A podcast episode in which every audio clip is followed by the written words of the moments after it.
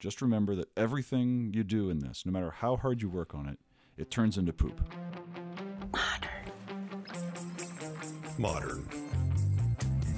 Modern. Modern. Modern. We're prepping for a voyage.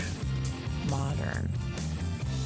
The force of an old-fashioned equals whiskey mass times bitters acceleration. Why don't you make that a double? Modern Bar Cart. What's shaking, cocktail fans? Welcome back to another episode of the Modern Bar Cart Podcast. I'm your host, Eric Koslick, and today I've got a great interview for you with a friend of mine, Chef Matt Finarelli. See, one of the things that cocktails and great food have in common, especially in the home environment, is that they so often use the same flavors, ingredients, and techniques. So it makes sense that we should talk to a pro in the food industry to see what insights we can gain into our home bartending projects.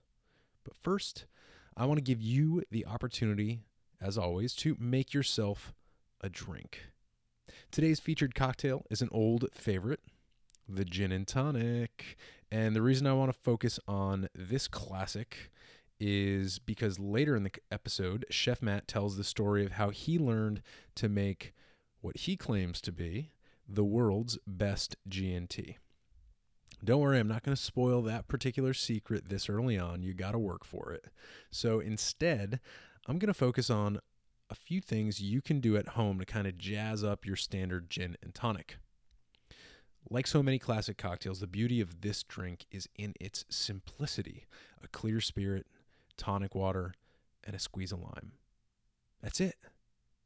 And so when you're looking to put a new spin on something with so few moving parts, you got to get creative. The first thing you can do is obviously mix and match your gin. That's kind of the bedrock upon which this cocktail rests, so if you swap out the gin, it's a whole new animal. Try something that's not Beefeater or Tanqueray or Gordon's or whatever your standby is. Not to say that those aren't amazing options, but what about something local? What about something less dry and maybe more floral, as the trends are kind of leaning toward these days? And I don't know, if you want to go completely off the deep end, swap in a barrel-aged gin or some other strange gin project.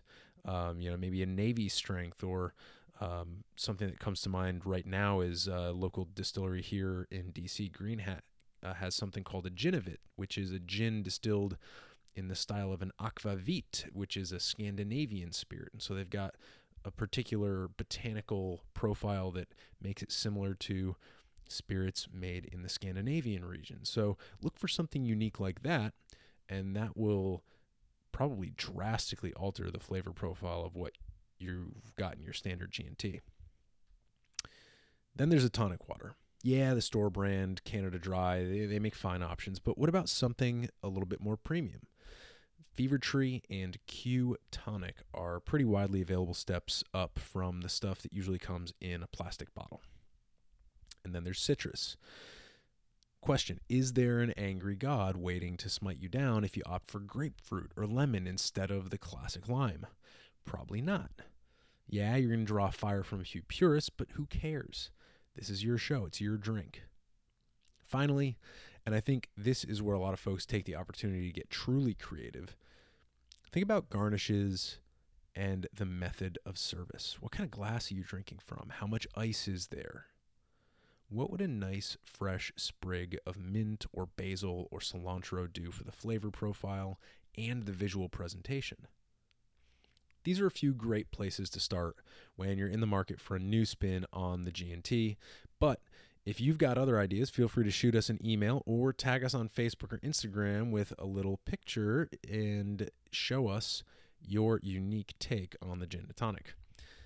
But now that I've got the ball rolling and you're thinking about flavor, I'm going to let Chef Matt take it from here. Some of the things we discuss in this episode include how a boy raised in a traditional Italian-American household would later apply his technical cooking skills to mastering whimsical Thai flavors, the essential techniques that every home bartender should work on when starting their journey into mixology, similarities between jazz musicians and expert chefs and bartenders, and, importantly, what to drink to order when an Alaskan meteorologist is tending bar. All this plus a live cooking and cocktail demo mid-show where Chef Matt shows us how he balances flavors on the stove and in the glass. I told you we were working on some cool new episodes, and this interview is the proof in the mixological pudding. So, without further wordplay on my part, please enjoy this fascinating interview with Chef Matt Finarelli. Chef Matt, welcome to the Modern Bar Cart Podcast. It's a pleasure to be here. Thanks for having me. So can you just briefly introduce yourself to the listeners out there and tell us a little bit about who you are and what you do? Sure. My name is Chef Matt Finarelli, and what I do is I teach cooking classes in people's homes, and I also do personal chefing. That is, I cook meals for my clients during the week and then deliver food to them so they have food to fill their fridges throughout the week. So I sort of think of myself as the person who does almost anything on a culinary level, however you want it. Whether I'm cooking for you or you're cooking with me, I'm there for you to be your chef. Amazing. And where are you based, just so people can get a sense geographically? Oh, sure. I am from and live in Northern Virginia. I live in Burke, Virginia, right now, but I do the whole D.C. area: Maryland, D.C. Northern Virginia, everything. I have a car and I'm willing to travel. Nice. Yeah. When you and I met, you were kind of manning the demo stage at an event called the Taste of DC. Mm-hmm. And it was really interesting to watch you up there because you were very direct about the fact that you were kind of falling on a grenade by taking some of the demos where people were just walking in. There weren't that many people around. You were just up there. Just didn't matter if anybody was listening. You were just you were getting people excited and kind of just letting them know that there was some fun stuff going on. And it was fun to see, like, as you kind of got through your demo, that the crowd started slowly gathering in. And I like to think of myself in those stages as the carnival barker. It's, you know, when people are just coming into a giant food festival early in the morning, they're thinking, oh, yeah, I got to go to this cart, and oh, the lines are short over at that cart. And here I am giving a cooking demo, and I know that, you know, there's no one there at that stage. I mean, I know it's empty. So I got to give the biggest, loudest, most audacious kind of presentation that I possibly can. And it's what I love to do. And I've told them, it was my fifth year doing the Taste of DC. And I said, don't schedule anybody for the early morning and don't schedule anyone for late at night. I'm happy to be that guy who does those demos, the ones where you may or may not have anyone listening, because it's my job to make sure there's a crowd for when the other people come on. Like when you did your demo, I wanted to make sure there was a crowd there, and I loved it. And I always pride myself on that. I start the morning, there's no one in the chairs, I do a demo, and no matter what, I got like 30 people by the end. Yeah, it's fantastic. I love that. Yeah, so you're a chef, you love educating, and how did you decide to take this track as a career? Sure. Well, I mean, the track of becoming a chef in and of itself was my second career as well. I went to college and majored in environmental science and public policy, and I worked for World Wildlife Fund for 8 years, which was what my degree was about. I was actually following my degree, but I took a class with Fairfax County Adult Education. It was on home electric wiring, and they asked at the end, hey, can you teach anything? Now, I've cooked all my life, and I knew, you know, raised Italian in an Italian family, so I knew how to cook Italian food. So for some weird reason, I wrote down, yeah, I could teach Italian cooking. And I'd not been to culinary school. I was not a chef. I just felt I could do this. And they took me up on it because the guy who taught their Italian cooking classes was opening a restaurant. And they said, oh, my God, you know, we need an Italian chef. And you wrote down, you're an Italian. Do you want to teach a class? I'm like, why not? So here I am working for World Wildlife Fund during the day, and I'm teaching cooking classes at night. And I loved the cooking classes. So I started going to culinary school. 2 years of that at night, and then started a new career working in restaurants. And I worked my way up through local restaurants, had a great time and great experience working in restaurants. But the last restaurant I worked at, which I helped open, also taught cooking classes. And I realized, wait a minute, back to the beginning, it's the classes that I really love. I love teaching people about cooking. That's where the real passion is. So I quit my entire restaurant career and started this business of teaching cooking classes, going into people's homes and just teaching whatever you want to learn.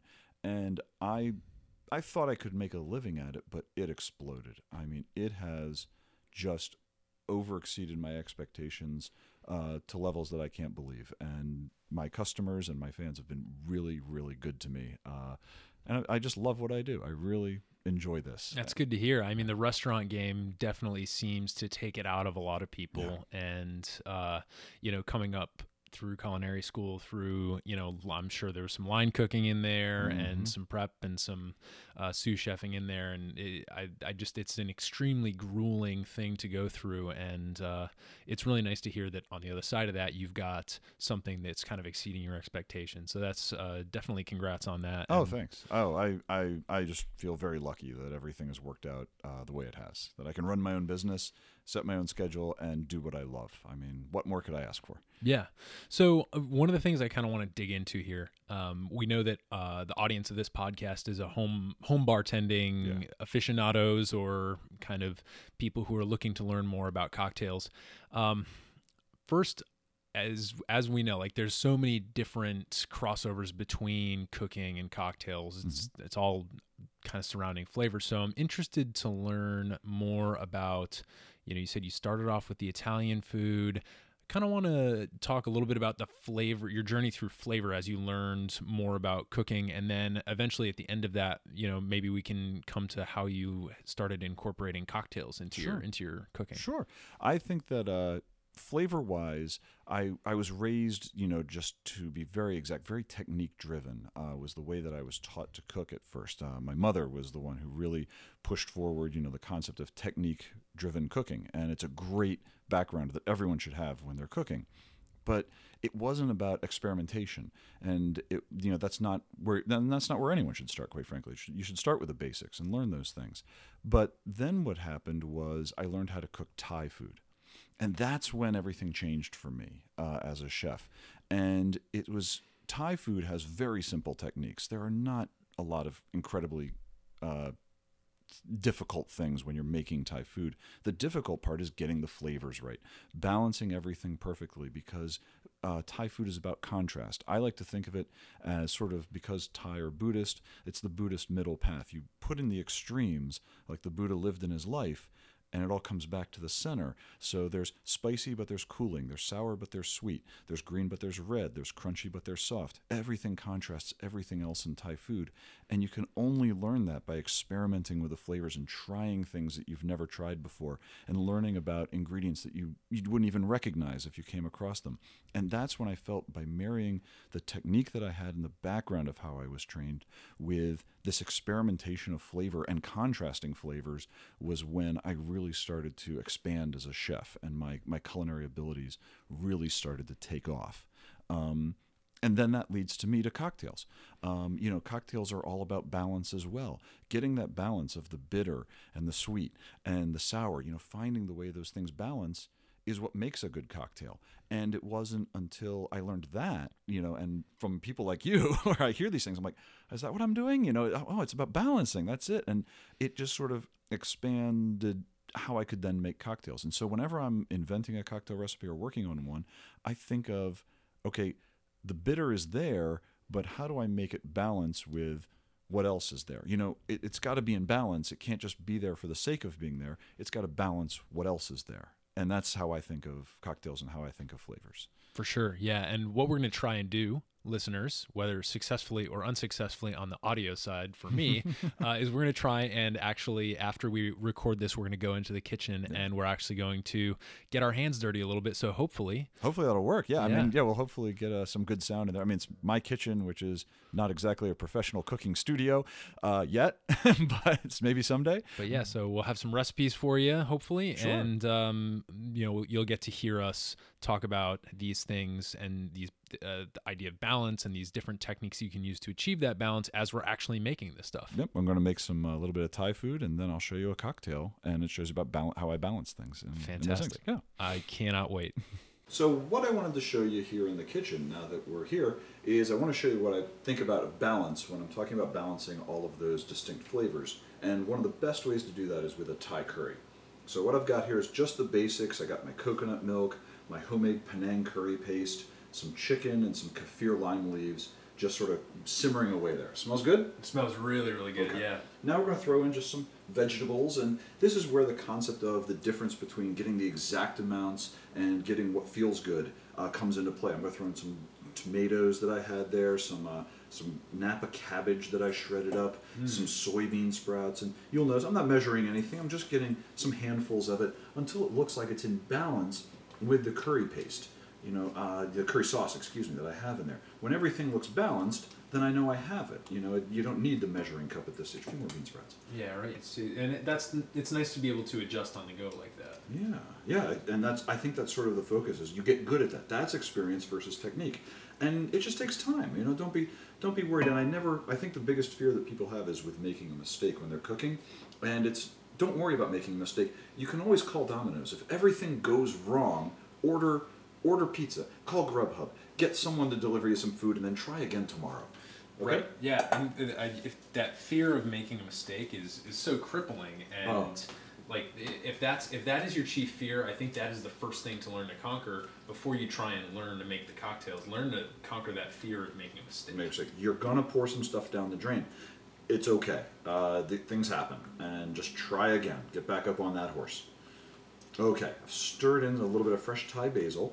Yeah, that's beautiful. Thank you so much.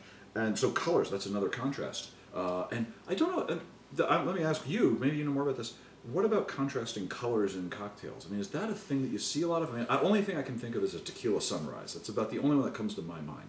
Yeah, it's really interesting. Color in cocktails is a really interesting concept because obviously the aesthetic flavor experience incorporates visual stimuli. And so it's important to think about color when you're serving, maybe not before flavor, but certainly alongside it. Some really interesting cocktail ingredients that do add great color are obviously aperitivi, tend to be very red. So Campari and Aperol, really great examples of colorful things that make the cocktail pop. Other things in the cocktail world, they tend to be liqueurs for whatever reason. Chartreuse, green chartreuse, and yellow chartreuse. There's another cocktail bitter liqueur called Suze, S-U-Z-E, which is a gentian liqueur. Oh. It's bright yellow. So if you've ever had a white Negroni, that's usually made with Suze, and instead of being white, it's actually yellow. So it's sort of like Strega, that kind of yellow? Yeah, Galliano? Strega and Galliano are also great examples. Those are more anise flavored, and the Suze liqueur is actually, it's a little bit more lemony and bitter. It's got that very... precise and pure gentian, strong kick to it. Cool. Yeah, so I think if you're looking to add color to your cocktails, I think herbal infusions and a well-placed liqueur are where you got to go. Okay. For anyone listening, Strega is my secret ingredient to tiramisu. That's a really nice Easter egg because anytime a chef gives out his special secret, it's that's how you know you're in. You've either given me something to drink or you've paid me to learn how to make tiramisu and I show you what my secret ingredient is. But Strega is the ingredient. Nice. Okay. So we've built this beautiful thing. Next? What I want you to do is I want you to try this. Yes. At this stage. Give this a taste. This is with the curry paste, all the vegetables, the chicken, it's all cooked in, and everybody's playing together. Okay, I'm going to try and... But I haven't seasoned it yet. I haven't balanced the flavors yet, but I want you to see the before and after. I'm going to try and get a representative bite. I try and do that when I'm tasting, so I'm trying to get a nice little representative bite in there. Absolutely. I'm just going to taste the sauce so I don't take too much of the good food. It's nice. And I tell you, everyone's always excited at this stage because they've made a curry, but now we're going to season it. And now I'm going to show you how we balance the flavors. Yep. I'm getting, obviously the coconut is a very strong flavor in there. It's nice and buttery. Right. And I'm getting a little bit of heat. The kaffir lime leaf, which you put in there to start, has definitely really well integrated into there. And I think we do need a little bit more seasoning. Yeah. Okay, so now to season it in Thai cooking, there's balance, right? And the balance, I'm going to balance sweet, sour, and salty. We're going to use palm sugar for sweet, we're going to use fresh lime juice for sour, and we're going to use, of course, Thai fish sauce for the salt. So we're balancing all of these flavors. It's not about just throwing in some salt and calling it a day, it's about balancing all these flavors. So we're going to put in a little bit of the fish sauce. Yeah. We're going to put in, I probably need a little bit more of that once it's all said and done, but you can always add more, you can't add less. Right. Same thing with cocktails. You can't take it out of the cocktail mixer once you put it in. Once it's in there, you're done. And a little fresh lime juice, and definitely fresh squeezed lime juice. Yes. I'll just keep it in the cool bottle. All right. Let's stir all that in. So now I've put in some sour, salty, and sweet into the exact same dish. I've done nothing else. I'm not adding any other herbs or spices or anything like that. just want to give the palm sugar time to dissolve. And whenever you're seasoning, the most common seasoning mistake is people will taste it immediately after seasoning. Give it a few seconds, give it a stir, a few stirs, really make sure it distributes and does its job before you try again, because then you may take a taste of an unrepresentative spot of your dish, and then you add more salt and you realize, oh wait, that first addition was enough, and now you've added too much. Okay, let me just take a quick taste. Wow, that's almost night and day. Isn't that amazing? Right. It was good before, and everyone likes that, but just a quick dash of those three things. Now the lime really pops. The salt is holding the coconut flavor throughout, and there's a sweet note in the background, which I need a touch more of. Right. But that's how we balance. That's how we balance a Thai dish. It's all about knowing what your flavors are and knowing how to bring them into harmony in a dish, and it always gives you that wow. When you get it right, it's always like, oh my goodness, wow, that's perfect. One of the other things I notice about this flavor is that the first taste I got of this was delicious, but it was almost very homogeneous. This flavor kind of evolved on my palate, and so it's still there, and it's kind of doing different things now than it was when I first put it in my mouth, because you're right, that lime juice really pops, but now we've got that kind of savoriness of the fish sauce and the sweetness of the palm sugar that are still kind of dancing on the back of my palate. Well put. I'm going to have to steal that. That's very well put. Thank you. Well, so that's my trick for making a beautiful curry and how to balance flavors in Thai food. Amazing. Well, thank you for sharing that with us. Oh, and pleasure. Do you have any cocktail? I do. I can't possibly get away with doing a cooking demo on a cocktail podcast without doing a cocktail for y'all.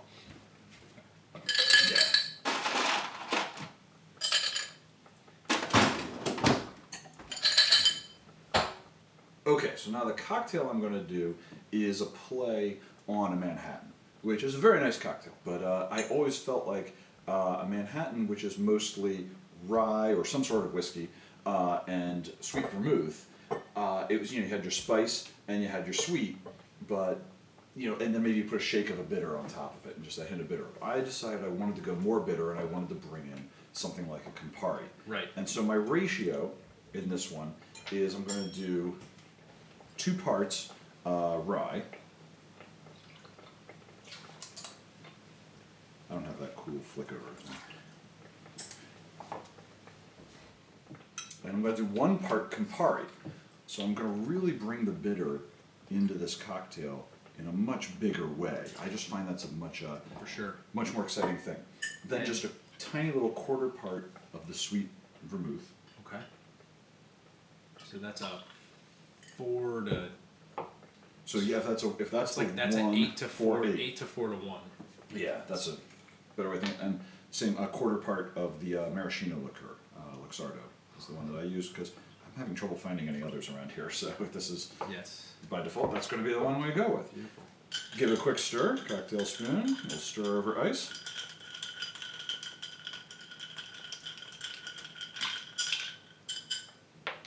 We'll strain this guy into a glass. Beautiful. And I like that the core of this cocktail is the Manhattan ratio. It's that 2 to 1 ratio of the whiskey to the fortified whatever, which in this case is the aperitivo, but you've still got the sweet vermouth as kind of present as the, you know, Manhattan traditionally does, and now you're adding some bitters, which are also present in the classic Manhattan. Right. I couldn't get away from that part on the Manhattan. The bitters over the top, and I do a mixture of just like aromatic bitters and orange bitters. Mm-hmm. I throw in 1 of each only because I couldn't make up my mind which one I liked better. Mm-hmm. And then I just one day I was like, screw it, I'm gonna try both, and I loved it. I loved what it did. Take a taste, tell me what you think. Please. So do you have a name for this? No, it's so new. I haven't put a name to this one yet, and I'm not gonna name it after myself because I'm not that kind of guy. So, you know, it's really just, you know, it's my Manhattan. I mean, with Campari, what the heck is this thing? What kind of a... That's very cool. And you know what the strange thing is? When I saw the different ingredients going into this, I didn't expect it to come out tasting so much like a Manhattan. I was expecting more of a Negroni, more of that kind of bitter, even kind of orangey take on it. But I think the fact that you threw in the 1/4 ounce of the Luxardo maraschino liqueur and put in the aromatic bitters, in addition to the orange bitters, kept it from going too far toward the orangey kind of aperitivo side of things and kept it more in that vermouthy kind of deep and dark spectrum where you expect a Manhattan to be. I didn't even know I was doing that.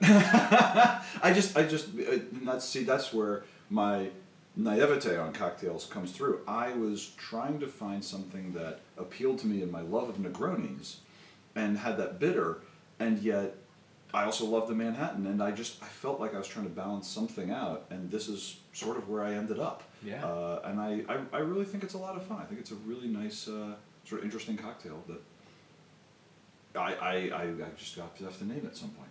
Yeah. Well, sometimes it's like, you don't always name the baby at the hospital. Sometimes you want to get the baby home, see how it is, make sure it's good, and then give it a name. Well, thank you. So I'm glad you enjoy it. Yeah, it's amazing. Let's go and talk some more about cocktails and chef stuff and whatever else we can come up with. Sounds good. Really cool story, learning how you moved from a very traditional kind of Italian technique-driven approach to food and then learned this kind of more experimental and polarized, like balanced through opposites with Thai food. What are some interesting flavors in cocktails that you tend to enjoy working with? Oh. Definitely, without question for me, it's bitter. I mean, I love working with bitter because it's one of the hardest flavors to work with. It's so difficult to get bitter right. When bitter goes even just a hair over, it becomes just repulsive to people, as it should be. I mean, it's just bitter is tough to work with. But when you get bitter right in a cocktail, it's phenomenal. It opens up everything. You know, when you get that Campari element in there and it's just, oh my God, it's in balance with everything else. This is fantastic. That to me is when you've really gotten a masterfully done cocktail. And the same is true with food.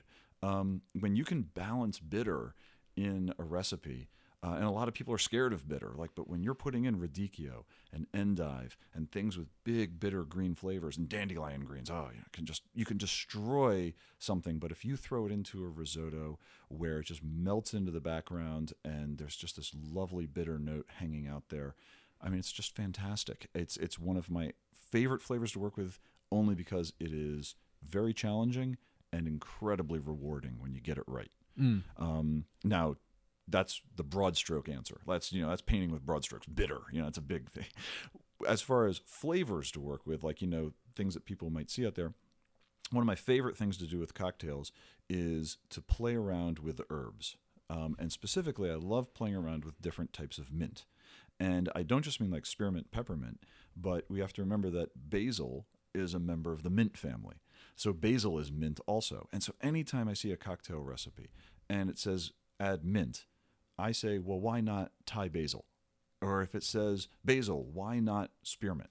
And, twisting those things around in that kind of, what is a good substitution, you can really surprise somebody.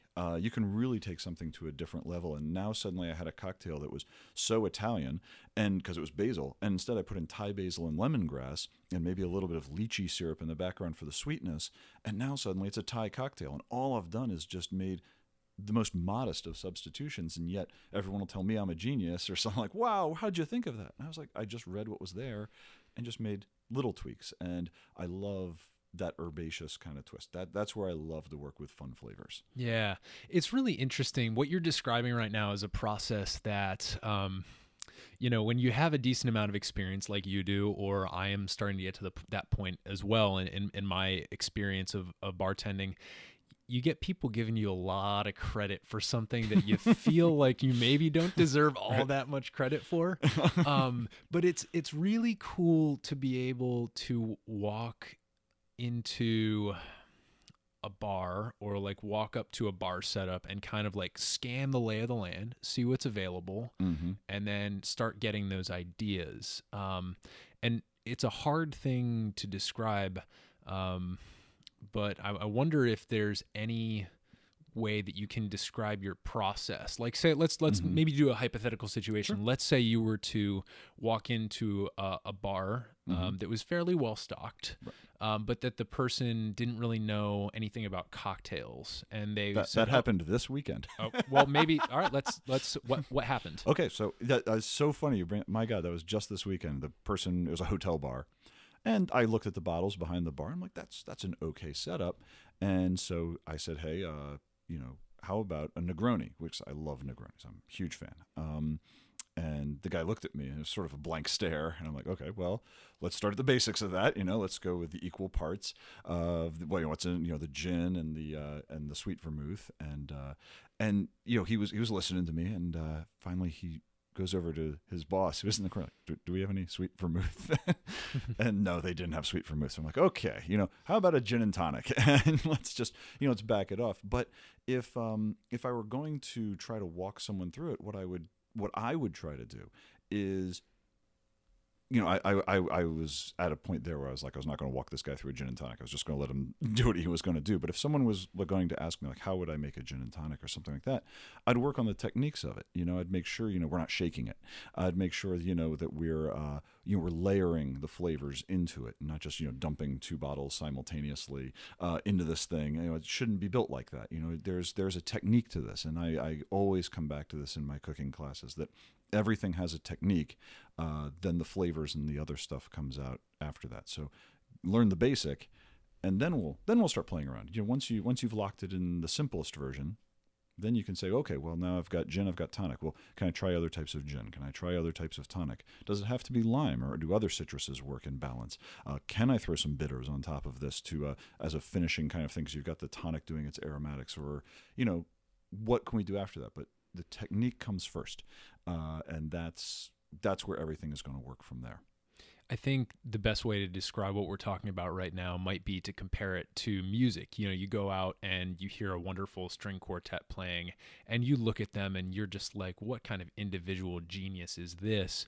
And, really that person probably isn't an individual genius. There's somebody who has been playing a long time, and they first sat down with their instrument and learned for years and years how to read sheet music, mm-hmm. which is kind of like reading a recipe book and, learning certain techniques and recipes. And only now, while they're playing in front of you, do they seem like an individual genius, but really it's because they learned the sheet music first. Right. I think of it like when you go to a jazz club and you see a group of people making up music. They're making it up on the fly right there, and they're fighting against each other, like who's going to come into the lead and who's going to do this, and I want to take this song into this direction, but then the other person fights back and tries to take the song in that direction.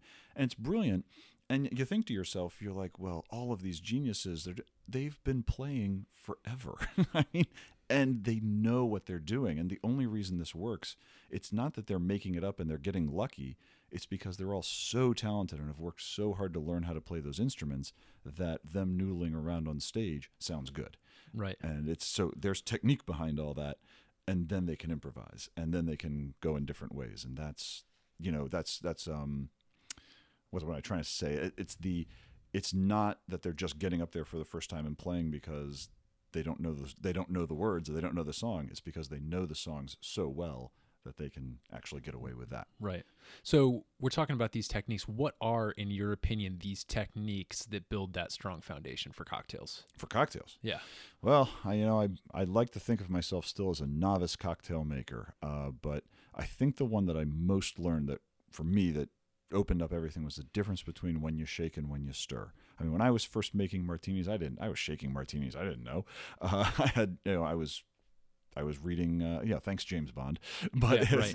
But it was something to learn, and I saw why that you did that. And I got to start those flavors. And then I started learning, about, building syrups and when different types of syrups, and then all the different types of bitters. I grew up only knowing one type of bitters. I mm-hmm. didn't know there were all these different, celery bitters. What? I had no idea. And it was, it's just like you're rabbit holing, and you learn one thing, and then you learn there's 10 more things to learn. And I think that, but for me, the building block was just, how do we combine the things in the glass? How do we get them diluted and to temperature properly? And that's where it all begins. After that, you know, the concept of layering different flavors and so forth is just where I still feel I am. I'm still learning about smoked syrups and things. I mean, I am still very novice in that field, but because I have a culinary background, it's not crazy. And I can figure it out. I mean, I went out and smoked some Ribena on my grill the other day just to see what smoked black currant syrup would do to a cocktail. I learned also not to smoke it as long as I did because it made it taste like an ashtray. But hey, you can make a mistake every now and again. Right. It's okay.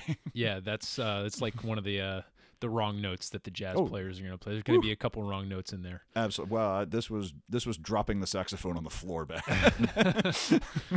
Cool. So stirring versus shaking. Yeah, these things. I think you're right. I think that the first things you learn, stirring, shaking, measuring and ratios, which ratios, that's a good point. Even simpler than individual measurements are the ratios of things, right? You're talking about the 1 to 1 to 1, right, with the bartender at the hotel.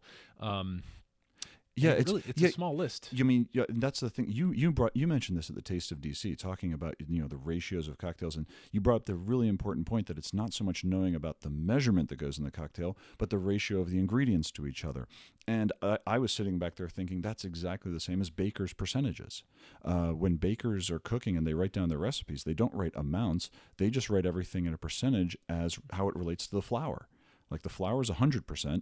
And then the yeast might be 1%, and the sugar might be 23%. And so it's just the ratio of the sugar to the flour to the yeast to the whatever. And it doesn't matter what that amount is. It can be a cup. It can be 50 pounds. But then you just build your baking recipe on those ratios. And it's the exact same thing with cocktails. So knowing that the important thing is ratios, because ratios equal balance, that's it. I mean, that's how to think of a cocktail. Right. Yeah. And it's, you know, there's so many ways you can formulate that. You can think of it as your ingredients being in harmony with one another, being in conversation with one another. Yeah. You know, like going back to the way you were talking about Thai food, like things kind of tugging in opposite directions, kind of competing with each other. There's so many ways to think about balance and the relationship of the ingredients. But, you know, some of it just takes a little bit of experience. So hopefully some of the cocktails that we have here on our website at modernbarcart.com are good starting places for people to go and then kind of start to play around. And the end goal is not for you, not for folks to like end up at our website and go there every night when they want a cocktail. The goal is to go there when you need inspiration and then use that to kind of make your own way. Right. And find your own journey, just kind of like a mini version of what you just described as your journey through cooking. Absolutely. I mean, I have books with cocktail recipes in them because some much better cocktail people than me have done some stuff. So I might as well learn what there is. But then after I've made it 5 or 6 times, you know, then I'll start maybe playing with it and seeing if I can do something fun with it. Yeah, I've got kind of a theory I wanted to run by you. Sure. And this is, I have it in the form of a question, but it's kind of a loaded question. So instead of asking the question straight up, I'm going to tell you my theory, and then you can either say, no, that's not quite how it works, or yeah, maybe there's something to it. But in thinking about food versus cocktails, I think there's obviously many similarities. We've been covering them so far. But I think that there's one essential difference, and this isn't my idea. I kind of took this from a number of different sources as I was reading and doing some research on cooking, like culinary art versus cocktail art. And I think one of the things that chefs have to contend with is the fact that at the end of the day, food nourishes us. It nourishes our bodies. It's like we don't get food, we die. I feel the same way about cocktails. Yeah, right. Yeah.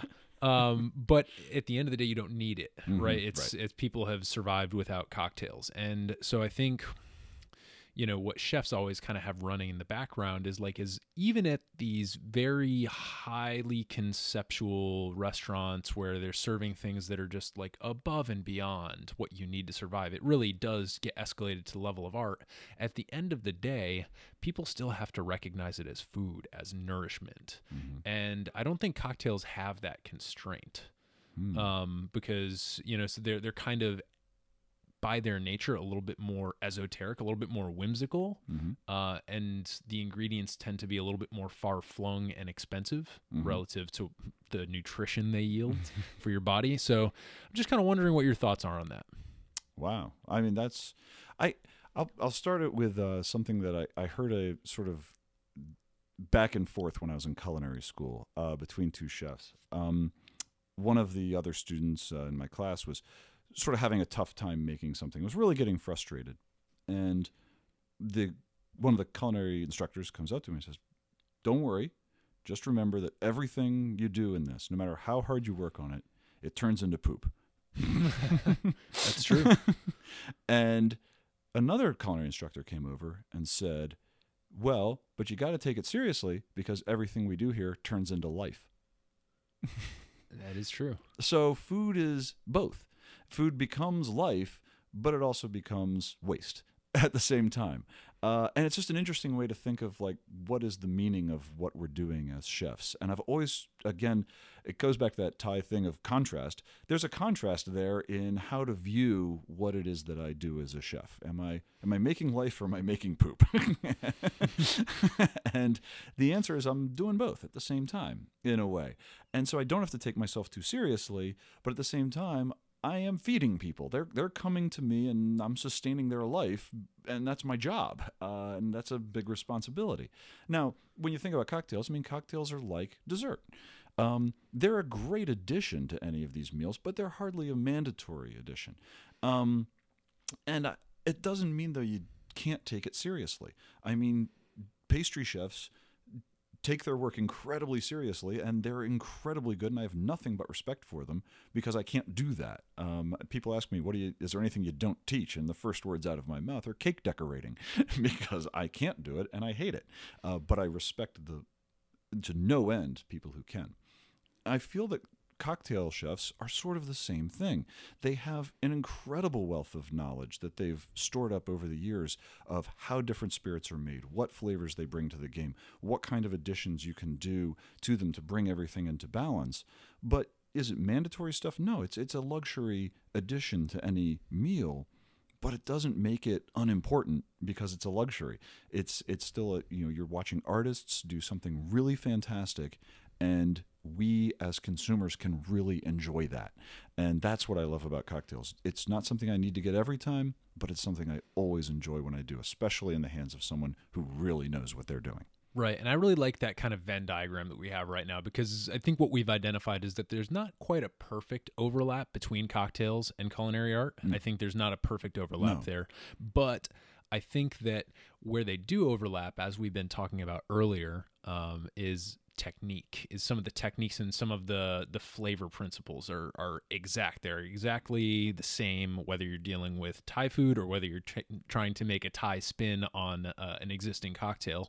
Mm. I think the important distinction to remember for cocktails, at least from where I'm standing, is that what you're nourishing is different. I feel like with food, you're nourishing at the end of the day the body. Yes, also sometimes the emotions. We do have these emotions tied up with food, right? Mom's apple pie, et cetera, et cetera. Oh, yeah. But with cocktails, I think that kind of gets flipped on its head, where what you're nourishing is very much, the artistic sensibilities. Kind of you're nourishing the soul, quote unquote, the soul, more than you're nourishing the body with the cocktail. Yeah. I think that, both of those things in balance are a really beautiful thing. Yeah. I mean, You don't need to pay to go to an art museum and look at art, but you do, because it's good for you, and in its own way. I mean, there is just something fantastic about seeing art and being a part of art. And that, I guess, that's the best way I would like to think of a good cocktail. Right. And after enough of them, you can see double art.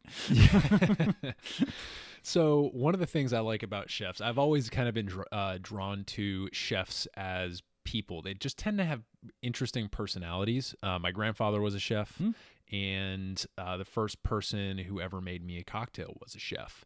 Back when I was between my, I believe, junior and senior years of college, and just have immense respect for them as managers of people and systems, and as kind of personalities that are forced to lead others into battle on certain nights. Oh, it's battle. It's a war. But out of that comes so many good stories. So I was wondering, since we're here, do you have any good chef stories or cocktail stories or anything that you can relate to our listeners? I have never-ending supply of stories, but I have one that I was thinking about before. Obviously, I knew you were coming over. This isn't a surprise pop-up podcast. And I was thinking of this one that I love to talk about with cocktails. And it's how I learned to make the world's best gin and tonic. Now, I say that to people at parties all the time. And they look at me like I'm stupid because gin and tonic, it's gin tonic. Right. What, you know, ice lime, what? And this story comes from when I was backpacking and hitchhiking across Alaska while I was in college with my good friend Chris Rourke. And he and I were just having a great adventure across Alaska. And through a weird series of events, we ended up in the home of a friend, and he's a meteorologist. And he's got this big party going on. Now, Chris and I, since we're staying at his house, we'd like mowed his lawn and stuff like that. You know, it's how you repay people in Alaska for putting you up, but chase away bears. Well, yeah, split some wood and hope that the bears don't show up. Yeah. So we're sitting there having a good time. He throws this big party. All his meteorologist friends are there and everyone's having a blast. There's this guy in the corner making gin and tonics, and I'm drinking these gin and tonics, and I'm like, how is this gin and tonic so good? You know, I've had gin and tonics before. Why is this so fantastic? So I go up to the guy. He makes another gin and tonic for me. I'm like, you got to tell me, how do you do this? And he's like, I'll tell you, but hang on. And he basically says to everyone, hey, I got to go. And he's not sober. He gets in his car and drives off. You know it's Alaska, but he just drives away. And everyone's like, yeah, okay. The party goes on. About 15 minutes later, everyone's like, hey, turn on the TV. They turn on the TV, and there's the guy. I'll call him Steve. I don't remember his name. Steve's on TV giving the weather report on the local news. He's doing the thing. So I know he wasn't sober and all this, and he's there. Yeah, we got a front coming in this way. It looks like the weekend's going to be this, that, or the other. That's fine. Back over to you, Bob and Judith. And okay, great, Steve. Have a good weekend. 15 minutes later, Steve's back at the party mixing gin and tonics. He's like, okay. Got that out of the way. Let me show you how you make the perfect gin and tonic. So, yes, the active weatherman for Channel Whatever in Anchorage, Alaska was showing me how to make a gin and tonic. And he showed me his very specific technique. You take your glass, you fill it 2/3 with ice, you squeeze your lime over the ice. You take your gin, whatever your preferred type is, be it Tanqueray, Bombay Sapphire, Hendrick's, a lot of great gins out there, and you pour it gently over the lime that you've dropped into the glass, down in there, and you fill the glass about halfway. Now, it sounds like I'm doing half gin, but you're not, because the ice is in the bottom half, and you got some open space at the top for your tonic. You take the tonic, and you pour it over the lime, nice and gently, until you fill the glass. So you've almost layered the drink, and then here's his trick. And this was one of the first stirred, not shaken kind of ideas, is he would take a chopstick or something like that, not like a spoon, but something real, a cocktail spoon would work just fine. And you push the lime down to the bottom through all that ice, and that sort of gives you like that spring turnover of the lakes kind of moment where it just gently mixes the two together, and you muddle the lime gently at the bottom, and then just like one gentle little stir. And it delivers an amazing gin and tonic. And I show people this at classes all the time. And, you know, I'm like, you know, who likes gin and tonic? I like gin. Okay. I do my thing. I show them. I walk them through it. Hand them the gin and tonic. They're always like, holy cow, this is the best gin and tonic in the world. And it's that fantastic combination of technique. You know, he's got his own little style all put together. And there's just, you know, that sort of ritualism in the, you know, it becomes sacred through the ritual kind of, you know, the Confucianistic kind of thing that happens. And I adore it. Is it, now that I know more things about gin and tonics, is it the best? Yeah, probably not, but it's a fantastic story and it's a fantastic drink because the story is so great that goes with it.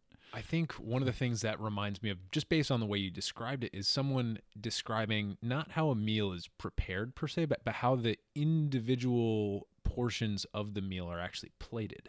Mm-hmm. Because there's the interplay of flavors, but there's also a lot of times when you get a gin and tonic, whether it's the force of the soda gun, if it's at a bar or something like that, right.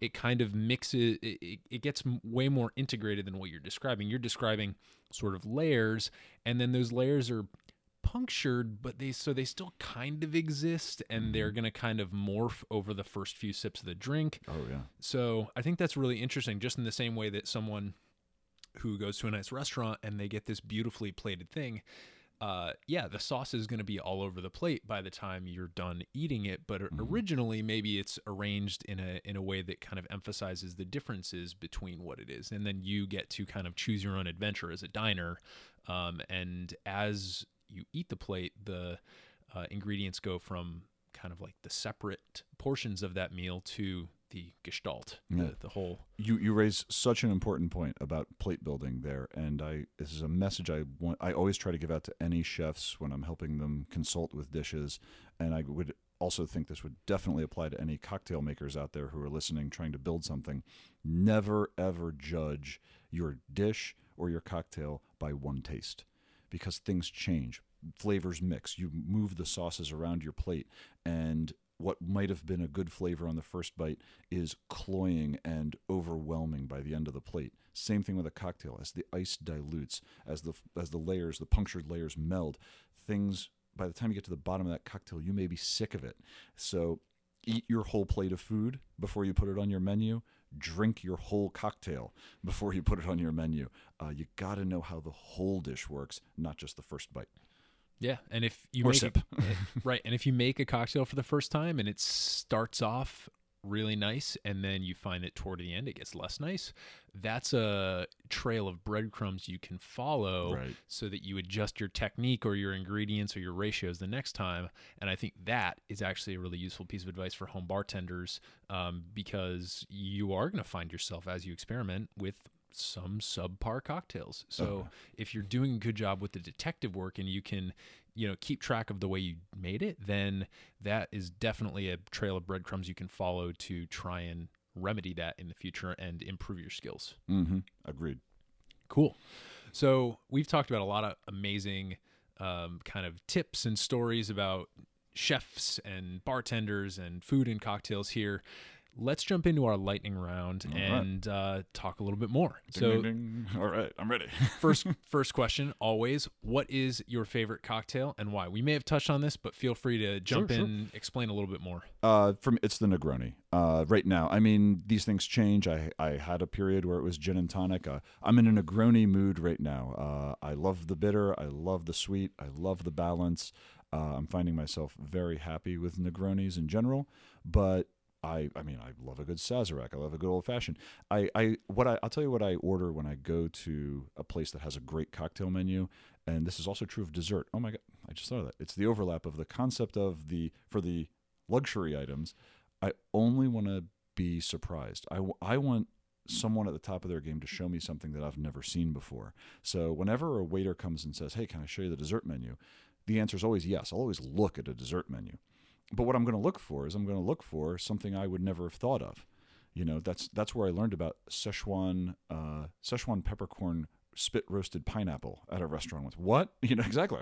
I would never have thought of that. I'm not a dessert. That was brilliant. And so, of course, I ordered that because wow. Same thing with a cocktail. I would go to a cocktail menu and I would look at it and I'd be like, okay, I never would have thought of that cocktail. I want that, so I can learn something. But if I can't find anything on that menu and I still feel I want a cocktail, I'll probably go with something like a Negroni.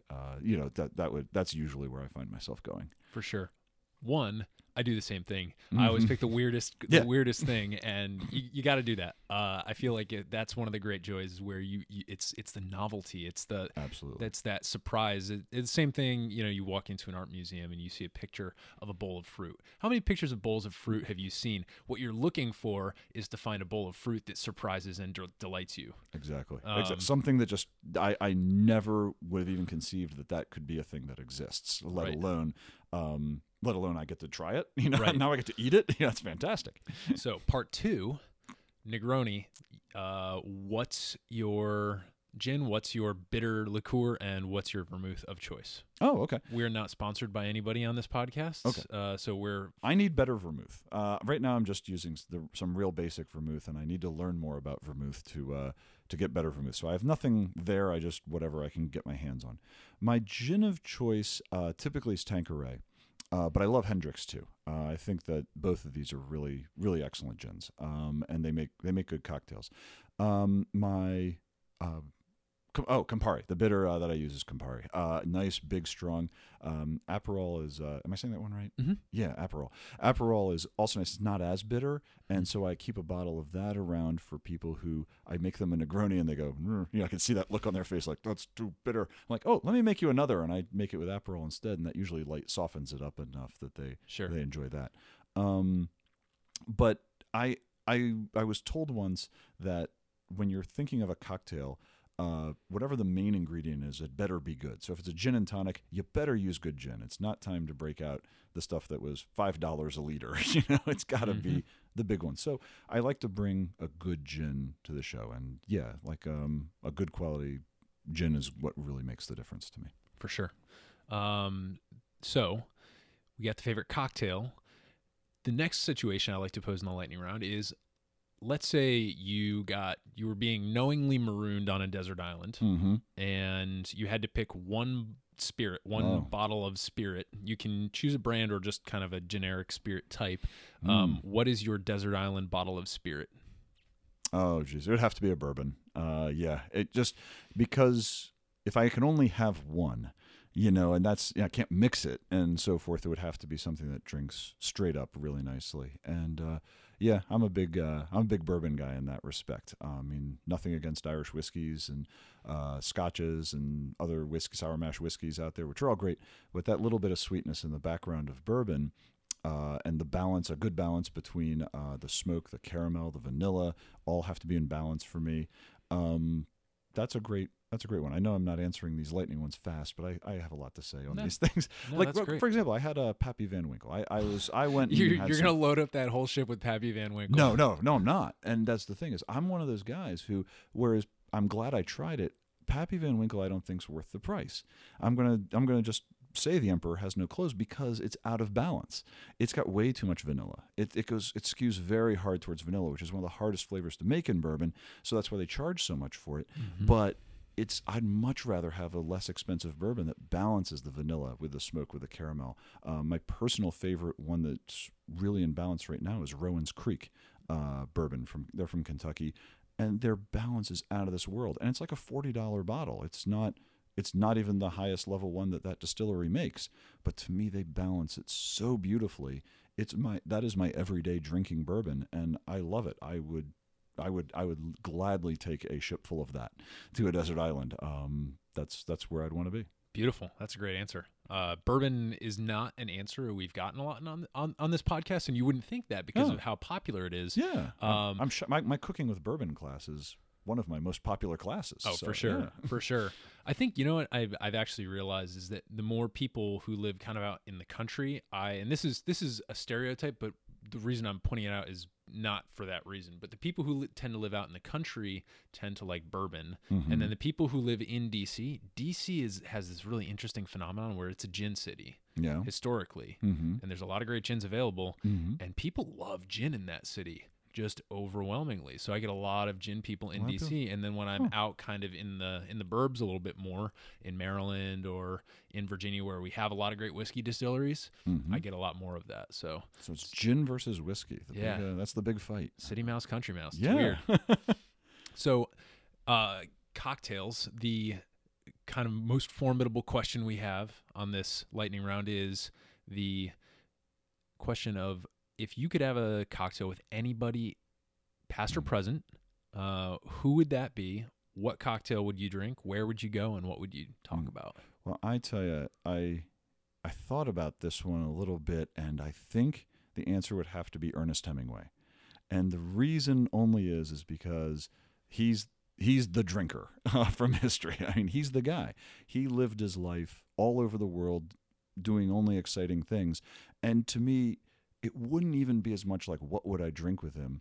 It would be like, I just want to hang out with him and watch what he does and just do what he does. I would so not want to direct the direction of anything would go if I had a chance to hang out with him. I would just be like, you know, you be you, and I just want to watch it. It's like a bear on roller skates, okay? You don't know what direction it's going to go in, and it's going to be kind of scary, but it's also going to just be awesome to watch, okay? It's just going to be fantastic. And that, you know, whether we're in Cuba, you know, watching boxing matches and drinking daiquiris. I love Hemingway's daiquiri recipe. It's just phenomenal. Nice, really strong daiquiri with no extra sugar. It's something to reckon with. Or are we in Spain doing bullfights and drinking the wine of the area there? Are we in Africa, you know, watching the sunrise over Kilimanjaro and, you know, whatever's happening there? My answer is I know who I'd want to be with. But what we're doing and what we're drinking, that's his call, because that would be what's so exciting about it. And there's just, it would always be fantastic. But also the key thing is it would be local and situational. It would really, I know he would not be drinking Italian Valpolicellos when he's in Cuba. You know, he would be drinking the Cuban rums and stuff like that. And so it would be, It would be local. It would be of the area and of the moment. That's really cool. That's a really interesting approach to it, because it's not a non-answer. It's that local aspect of it, and I think that's very characteristic of somebody who has food and flavor as their chief driver in their life. Yep. Because I feel the same way. You know, when you know, drink as the people there are drinking it. Because what better opportunity do you have to learn something new, right? Right, exactly. Yeah, if you went to Peru and didn't start getting pisco sours, you know, you walk into a bar in Peru and ask for gin and tonics, you're missing the boat, man. It's like you're missing out on one of the great drinks of the world made by the best people at making it.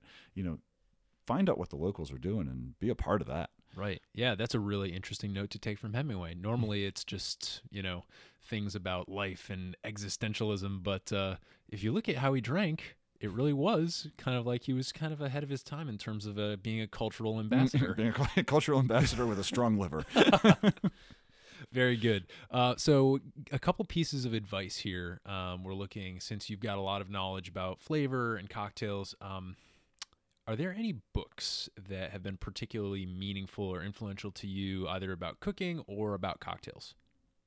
Well, I the one great drinking book to me is The Sun Also Rises. I can't tell I'm a Hemingway fan. But actually, I'm going to tell you, there's a movie that I think that's a better answer for me as a chef on this one, and it's Big Night. To me, Big Night perfectly encapsulates the life of a chef, not from the fact of what happens in the movie per se, but it's about two restaurants, and one has this incredibly talented chef, but he's so tied up in his own head of making, you know, what he thinks is right and what he thinks is great, which is great, that he has no customers. And the other restaurant, he's making schlock for the masses, but it's what the masses want. And so he's full all the time. He doesn't stand for anything, but he's making sure that the seats are full because he's giving the customers what they want. And every chef comes to their own restaurant idea with their ideas, with their, this is what I want to make, this is who I want to be, this is how I want to express myself through my cooking, express my flavors. But if no one shows up, are you a chef? And Big Night shows that balance, and you know, it plays that balance out. And I'm so often confronted with that. You know, people will try to book me for parties, and I have an idea, and I've got to learn to step back and, you know, no, it's not my party. It's their experience, and I have to make sure that they're getting what they want out of it while still being true to myself and my own styles. And that's what tears me in both directions as a chef. And yet, I feel I've found a balance between those two. Yeah. That's a really interesting conundrum to bring to the stage of home bartending as well, because on the one hand, when you're a home bartender, you have the luxury of hosting people most often who you know. And so you know, oftentimes their flavor preferences. And so what you can choose to communicate can actually be personalized to them. I think scale, though, if you're throwing a larger cocktail party, that does become sort of a conundrum. It's like, okay, if the flavors that I'm going to be putting out for this cocktail party, where not everybody here has the same goals, or I'm not able to personalize it to the person. I think a really useful question for people who are trying to plan a menu like that would be, A, what am I trying to communicate with my drinks tonight? Mm-hmm. Because there's most often an answer to that. If you actually ask yourself hard enough, is what you're trying to communicate, welcome to my home? Mm-hmm. Is what you're trying to communicate, let's celebrate this occasion? you know, is it something else? I think that's a good question to ask. And then you kind of have to step on the other side of it and also ask, are people going to be able to appreciate this who are not me? Right. I always tackle it from the sense of, will these cocktails that I've put with this go with the food? You know, if I really like making margaritas, which I do, I squeeze out all my own juice. I love making a good margarita. That's great, but you know, the menu had better be kind of Mexican, you know, or else it just makes no sense to have this huge margarita party and then we go and do cooking of the American Southwest, and I, you know, bring out, you know, pozoles and enchiladas and things like, you know, not necessarily going to be a good pairing. That's not the best example because that would pair well now that I think about it. Right. Okay, Thai. Let's do a Thai. Let's just go with a bit. Keep going back to Thai. You know, margaritas and Thai, I don't think that's going to exactly work. So I want to make sure that the flavor profiles and so forth, because I want to tell the whole story. I want to tell the story of the food. I want to tell the story with the cocktail. And I want, because they're the sort of the complement, I want them to be the luxury item that matches up. Yeah, I think that's kind of the overarching theme of this episode, is that chefs are storytellers, and they tell their stories via technique, via ingredients, and hopefully via a final product that is going to resonate and surprise and please the palate of the end recipient, no matter who that is. Hey, if they don't like the food, I mean, I don't care how much of your life you put into it. If it doesn't taste good, they ain't coming back. Right. So do you have any advice for people who are just starting out their journey as a home bartender? Anything that you can relate to them that might enhance their journey? I think that the thought I'm going to, because I mean, it's my own story in that respect, is make sure you have like just a few basic tools to get started. And I mean, we're talking like a shaker, a muddler, and a bar spoon. I mean, and I didn't think a bar spoon was necessary when I first got started. I had no idea. That little swivel that you pour this, it's a great tool. But just get some basics and don't spend a lot. Because I'd say this the same thing for a chef that's starting out. You know, you don't have to get a $400 knife as your first knife. You know, get a good knife, but just get a starting one.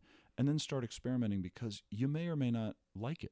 You know, if you're just starting out, this may not be the thing that you really want to invest all your time in, because you can rabbit hole yourself so quickly and suddenly find that you have a liquor cabinet filled with 70 or 80 bottles, and you don't know what to do with them because everyone told you, you need this, you need that, you need this.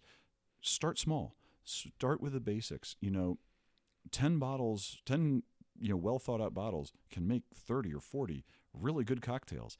So learn those. Start with the basics and your basic techniques. You don't spend a fortune to get started. Just walk into it. And I think your chances of liking it then are so much higher, because you'll find you can crawl, and then you can walk, and then you can run.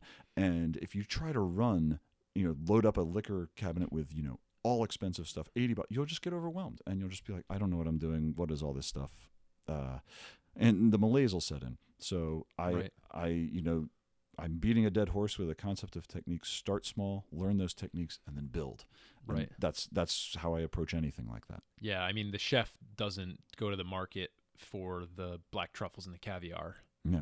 They go to the market for the onions and the celery and the carrots and the bases of the dish. And then, you know, later on the caviar and the black truffles come out, but they come to you. Yeah. You know, if you lay down the groundwork that you know how to work with your onions and your carrots and your celery, people start knowing about you, and then the good stuff comes to you. I don't go out and shop for those great ingredients. People bring them to me, and it's a lot of fun. That's how you know you've arrived, when people are, I want to share my black truffles with you. I want to show you my foie gras that I found. And that's, you know, it's because I've laid down the groundwork that I know what I'm doing with the basics. Yeah. I think that's a great note to end on. Just very quickly before we wrap up here, how can people, if they want to get in touch with you, either to requisition your services as a chef or as a teacher, or just to say, hey, come have a drink with me and tell me some more crazy stories about when you were a chef? I welcome all of those kinds of things. I love to teach about cooking, and I love to have drinks and tell stories, because if you can't tell, I like to talk. So the best way to get in touch with me is check out my website at finarelli.com. It's spelled just like my last name, so that's FINARELLI.com. And once you're on there, you can see all about the different things that I do. And contacting me through the website is stunningly simple. There's a lot of links to my email address. Just drop me a line, and I am happy to talk with you about it. And, of course, you can follow me on Facebook, too. I'm at Chef Finarelli on Facebook. Chef Matt, thanks for being on the show. Oh, my God. Thanks so much for having me. It's been great. Hey, everybody. Thanks for listening. I just want to remind you that this episode might be over, but the journey and the discussion are just beginning. If you're excited about the content in this or any other episode, please tell us. Follow us on Instagram at Modern Bar Cart for recipes and great product tips, or stalk me personally at Quixologist. That's Q-U-I-X-ologist. You can also like us on Facebook by searching Modern Bar Cart, or hit us up directly via email by sending a note to podcast@modernbarcart.com. That email address, by the way, is also the one that you should use if you've got any cocktail or home bartending related questions you'd like us to address, or if you think you have a unique perspective on the cocktail world and would like to be interviewed for all to hear. I'll see you next time, but until then, drink responsibly and experiment boldly.